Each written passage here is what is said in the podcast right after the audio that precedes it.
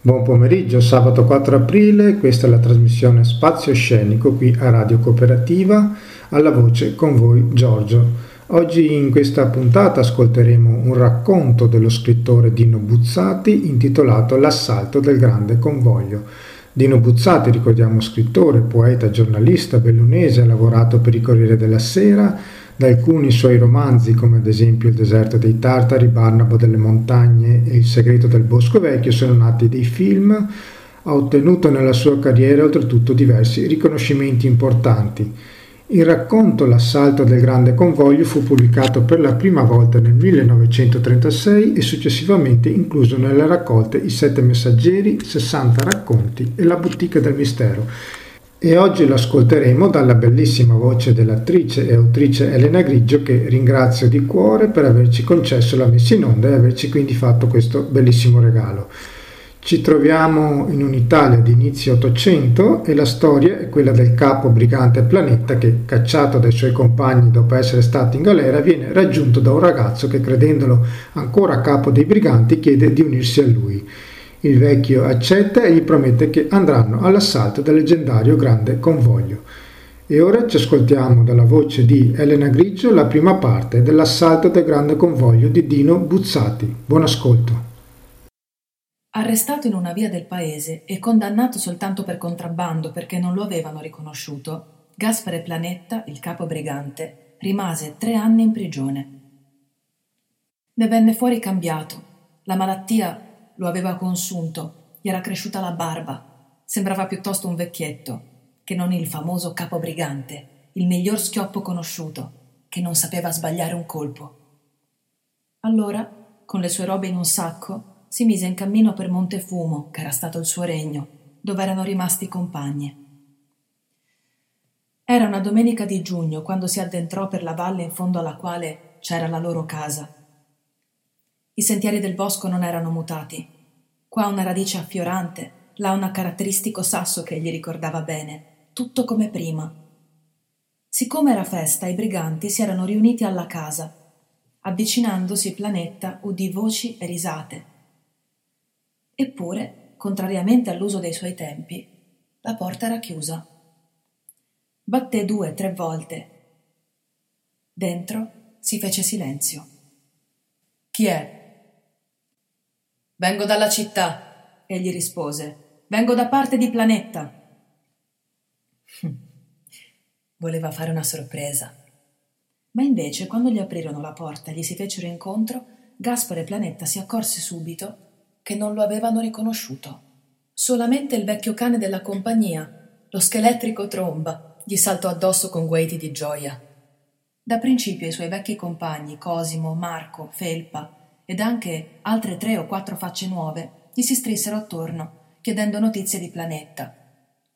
Lui raccontò di aver conosciuto il capobrigante in prigione. Disse che Planetta sarebbe stato liberato fra un mese e intanto avevano mandato lui lassù per sapere come andavano le cose. Dopo poco però i briganti si disinteressarono del nuovo arrivato e trovarono pretesti per lasciarlo. Solo Cosimo rimase a parlare con lui, pur non riconoscendolo. «E al suo ritorno cosa intende fare?» chiedeva accennando al vecchio capo in carcere. «A cosa intende fare?» fece Planetta. «Forse che non può tornare qui?» «Ah, sì, sì, io non dico niente. Pensavo per lui, pensavo. Le cose qui sono cambiate e lui vorrà comandare ancora, si capisce, ma non so... Non sai che cosa?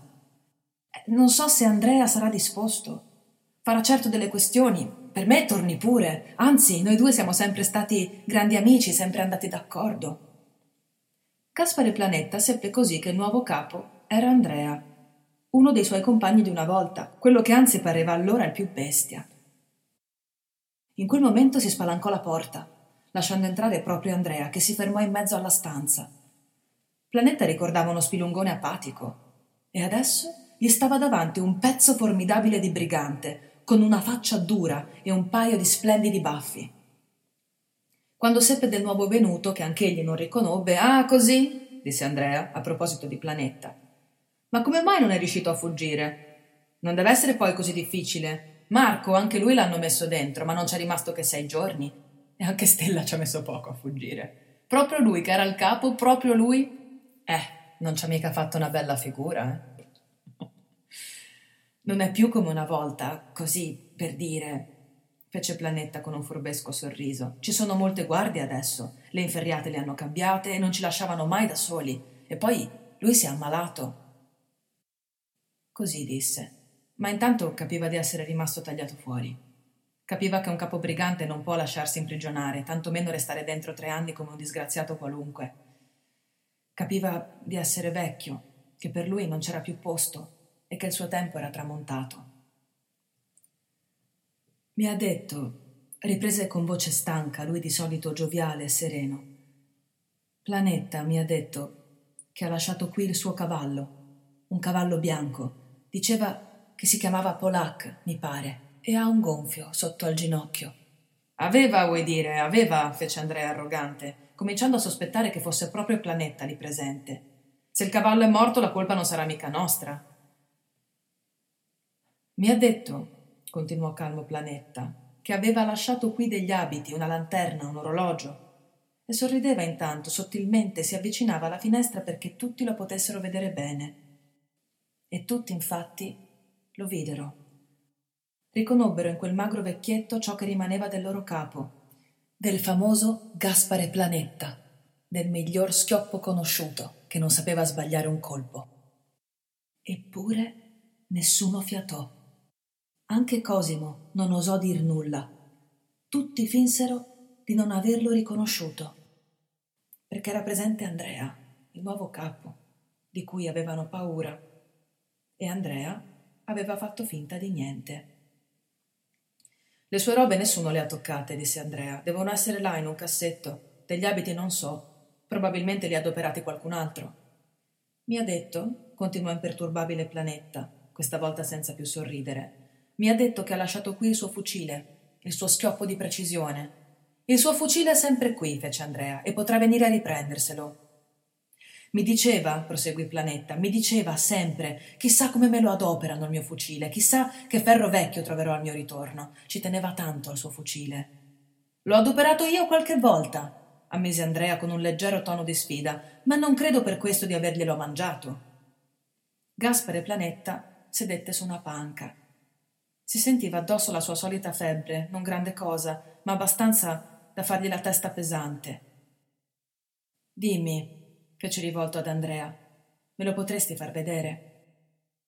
Avanti, rispose Andrea, facendo segno a uno dei briganti nuovi che Planetta non conosceva. Avanti, avanti, va di là a prenderlo. Fu portato a Planetta lo schioppo.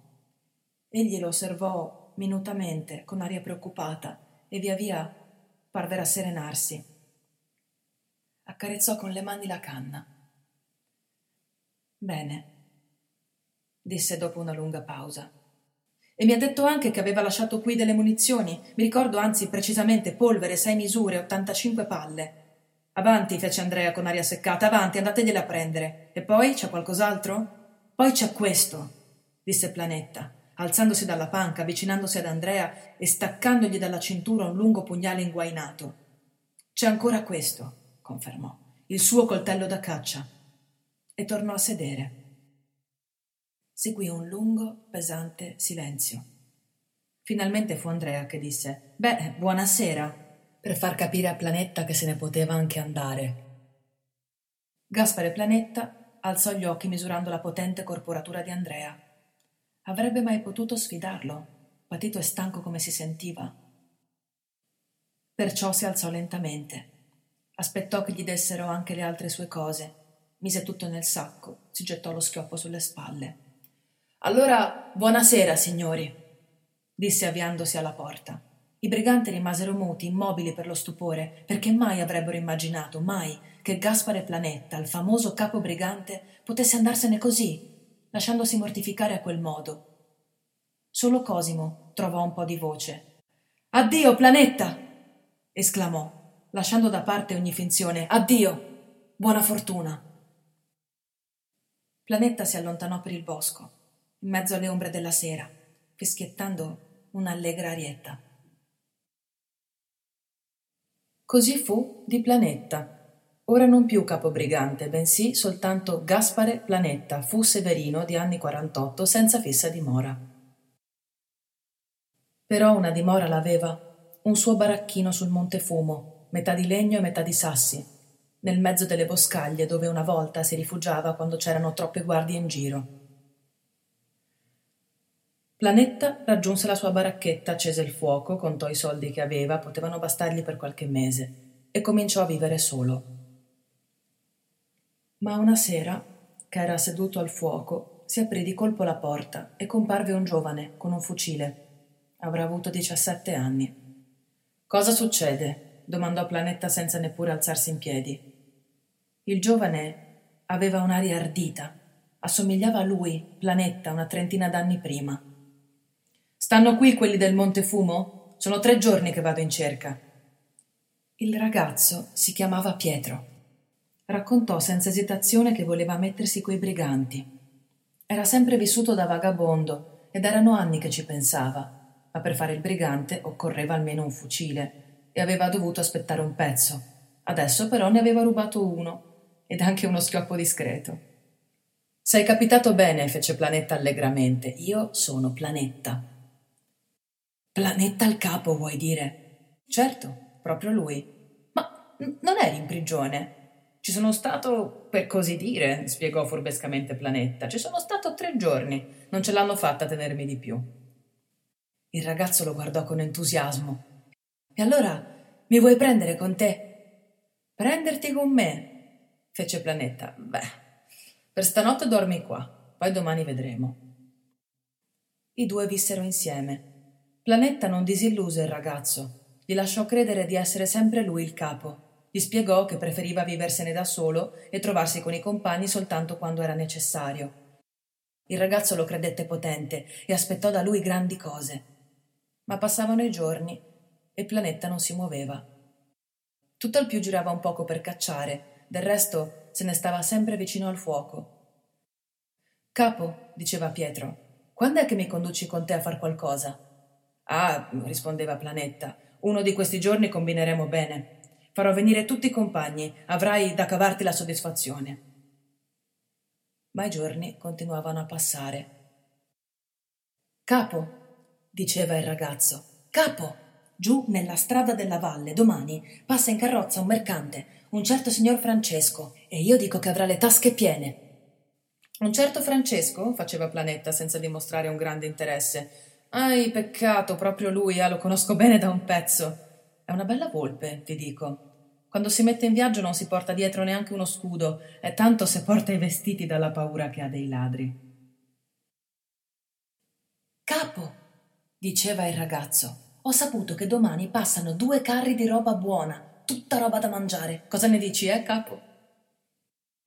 «Davvero?» faceva Planetta. «Roba da mangiare?» E lasciava cadere la cosa, come se non fosse degna di lui.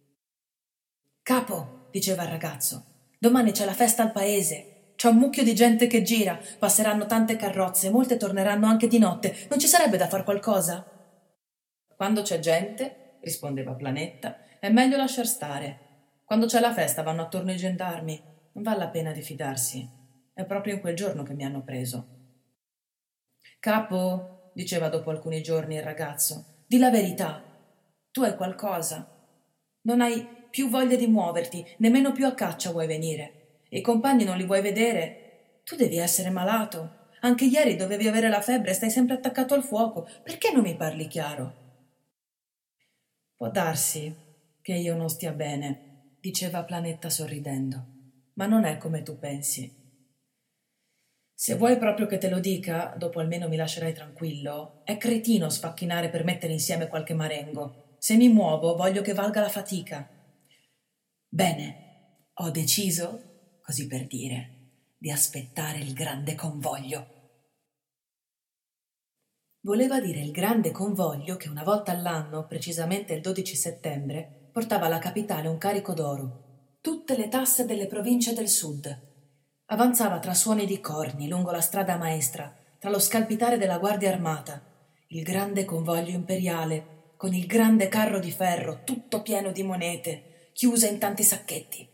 I briganti lo sognavano nelle notti buone, ma da cent'anni nessuno era riuscito impunemente ad assaltarlo, Tredici briganti erano morti, venti fiaccati in prigione, nessuno osava pensarci più. D'anno in anno, poi, il provento delle tasse cresceva e si aumentava la scorta armata. Cavalleggiari davanti e di dietro, pattuglie a cavallo di fianco, armati cocchieri, cavallanti e i servi. Precedeva una specie di staffetta, con tromba e bandiera. A una certa distanza seguivano ventiquattro cavalleggeri con schioppi, pistole e spadoni. Poi veniva il carro di ferro, con lo stemma imperiale in rilievo, tirato da sedici cavalli. Ventiquattro cavalleggeri anche dietro, dodici altri dalle due parti e centomila ducati d'oro, mille once d'argento, riservati alla cassa imperiale. Dentro e fuori per le valli il favoloso convoglio passava a galoppo serrato.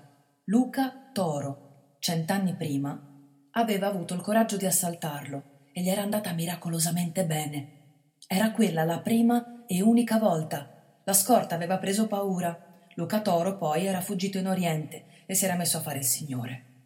A distanza di parecchi anni anche altri briganti avevano tentato. Giovanni Borso, per dire solo alcuni, il Tedesco, Sergio Dei Topi, il Conte e il capo dei trentotto, tutti al mattino dopo distesi al bordo della strada, con la testa spaccata. Il gran convoglio! Ma vuoi rischiarti sul serio? Domandò il ragazzo meravigliato. Ma sì, certo, voglio rischiarla. Se riesce sono a posto per sempre. Così disse Gaspare Planetta, ma in cuor suo non ci pensava nemmeno.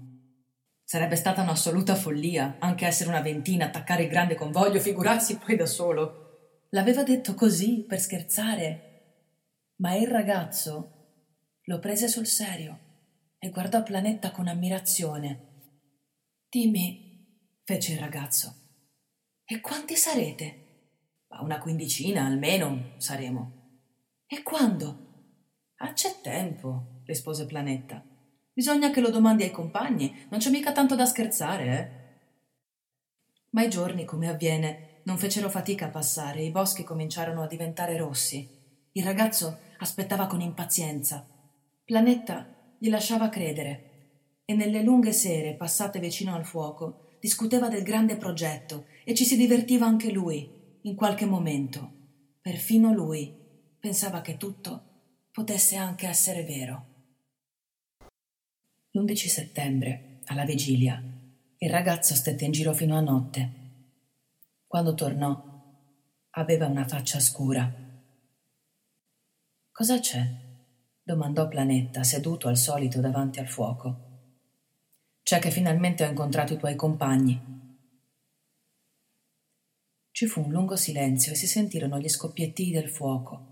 Si udì pure la voce del vento, che fuori soffiava nelle boscaglie. «E allora?» disse alla fine Planetta, con una voce che voleva sembrare scherzosa.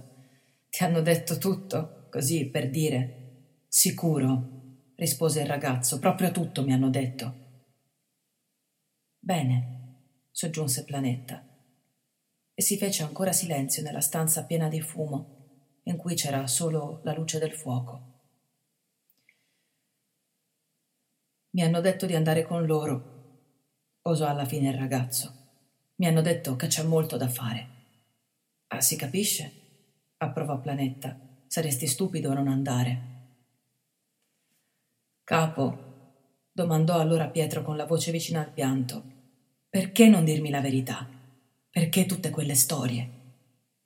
«Che storie?» ribatté Planetta, che faceva ogni sforzo per mantenere il suo solito tono allegro. «Che storie ti ho mai raccontato? Ti ho lasciato credere, ecco tutto. Non ti ho voluto disingannare, ecco, ecco tutto, così per dire». «Ma non è vero», disse il ragazzo. «Tu mi hai tenuto qui con delle promesse e lo facevi solo per sfottermi. Domani, lo sai bene». «Che cosa domani?» chiese Planetta, ritornato nuovamente tranquillo. «Vuoi dire del grande convoglio?» «Ecco, io fesso a crederti», brontolò irritato il ragazzo. «Del resto lo potevo ben capire, malato come sei, non so come avresti potuto». Tacque per qualche secondo e poi concluse a bassa voce: «Domani allora me ne vado». Ma all'indomani fu Planetta ad alzarsi per primo. Si levò senza svegliare il ragazzo, si vestì in fretta e prese il fucile. Solo quando egli fu sulla soglia, Pietro si destò. Capo, gli domandò, chiamandolo così per l'abitudine. Dove vai a quest'ora, si può sapere? Si può sapere, sissignore, rispose Planetta sorridendo. Vado ad aspettare il gran convoglio. Il ragazzo, senza rispondere, si voltò dall'altra parte, come per dire che di quelle stupide storie era stufo. Eppure non erano storie. Planetta, per mantenere la promessa, anche se l'aveva fatta per scherzo, Planetta, ora che era rimasto solo, andava ad assalire il grande convoglio. I compagni l'avevano abbastanza sfottuto, che almeno fosse quel ragazzo a sapere chi era Gaspare Planetta. Ma no, neanche di quel ragazzo gliene importava. Lo faceva in fondo per sé, per sentirsi quello di prima, sia pure per l'ultima volta. Non ci sarebbe stato nessuno a vederlo, forse nessuno a saperlo mai se rimaneva subito ucciso, ma questo non aveva importanza. Era una questione personale, con l'antico, potente Planetta. Una specie di scommessa per un'impresa disperata. Pietro lasciò che Planetta se ne andasse, ma più tardi gli nacque un dubbio. Ma che Planetta andasse davvero all'assalto del grande convoglio? Era un dubbio debole, assurdo, eppure Pietro si alzò e uscì alla ricerca. Parecchie volte Planetta gli aveva mostrato il posto buono per aspettare il convoglio. Sarebbe andato là a vedere. Il giorno era già nato, ma lunghe nubi temporalesche si stendevano attraverso il cielo. La luce era chiara e grigia, ogni tanto qualche uccello cantava. Negli intervalli si udiva il silenzio.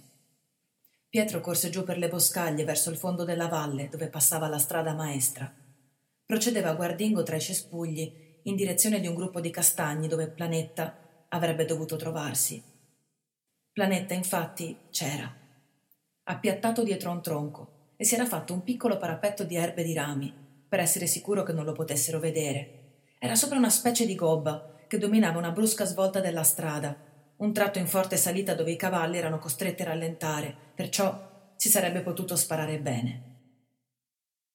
Il ragazzo guardò giù in fondo alla pianura del sud, che si perdeva nell'infinito, tagliata in due dalla strada. Vide in fondo un polverone che si muoveva. Il polverone che si muoveva, avanzando lungo la strada, era la polvere del grande convoglio.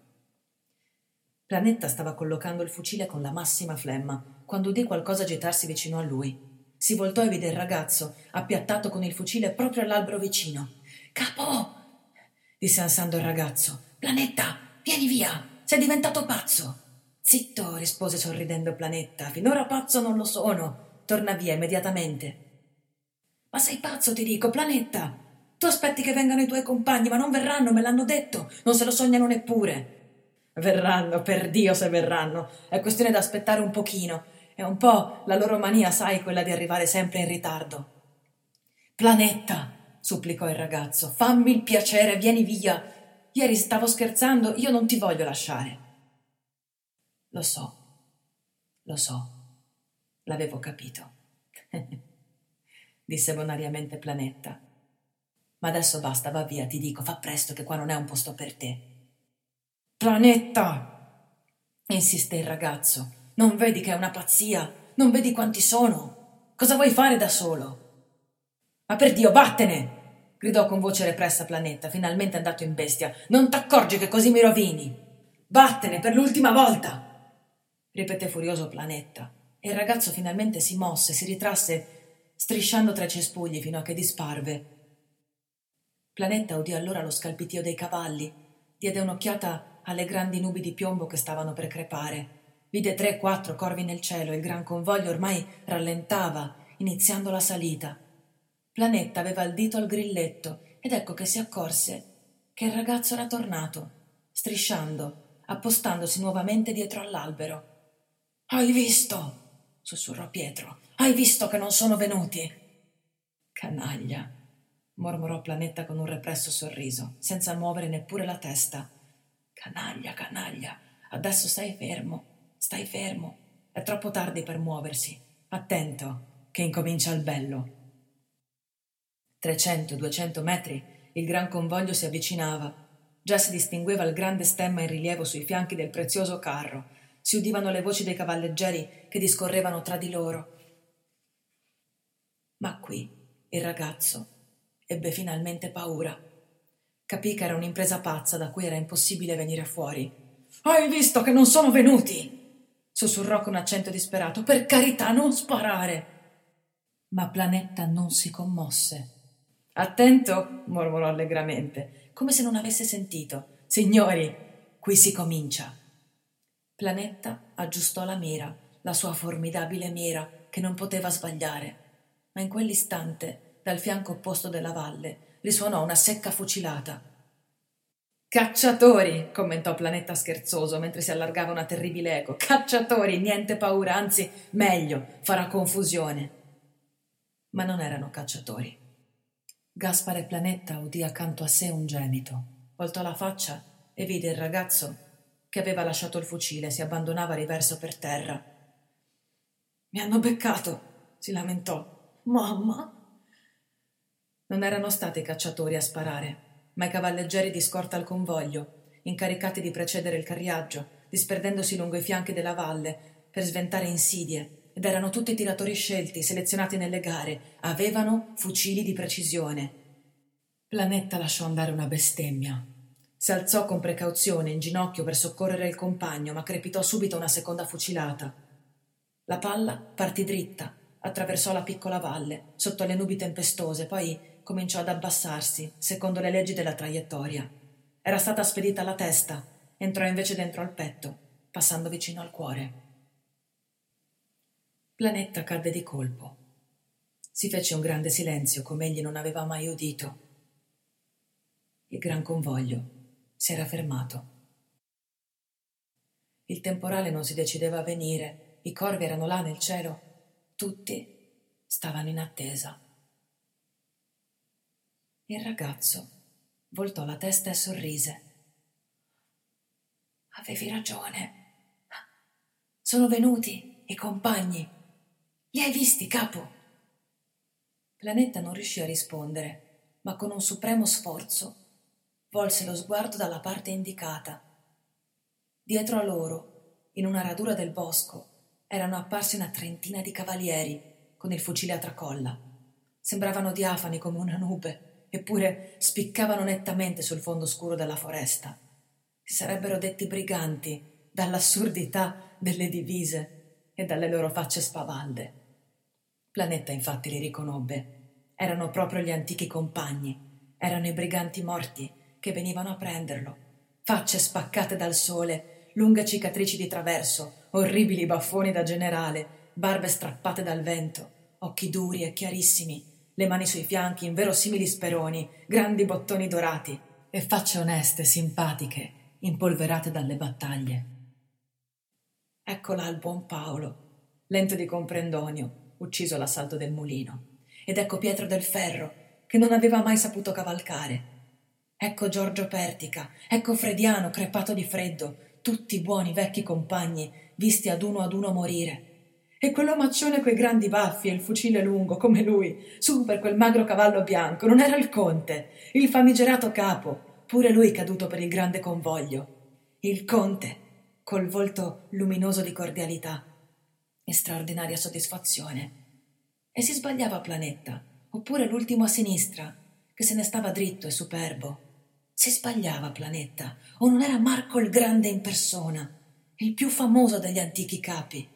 Marco Grande, impiccato nella capitale, alla presenza dell'imperatore di quattro reggimenti in armi. Marco il Grande che cinquant'anni dopo nominavano ancora a bassa voce. Precisamente lui era, anch'egli presente, per onorare Planetta, l'ultimo capo sfortunato e prode.